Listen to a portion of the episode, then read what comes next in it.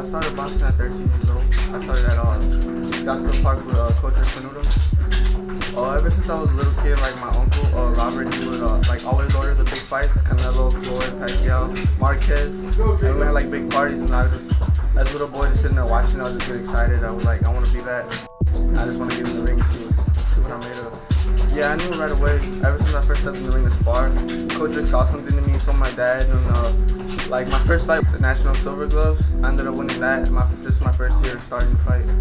Here, like I'm pretty much know all the guys here, so like when I go nationals, like different styles, different people. Nationals like a totally different level. It's like harder, more advanced, elite, elite fighters. So like I prepare myself better for nationals. Yeah, I do uh, soccer and baseball at school. So during the fall, I do uh, varsity soccer, and I still I still come in here whenever I can just to to work out. I still run to make sure I stay in shape.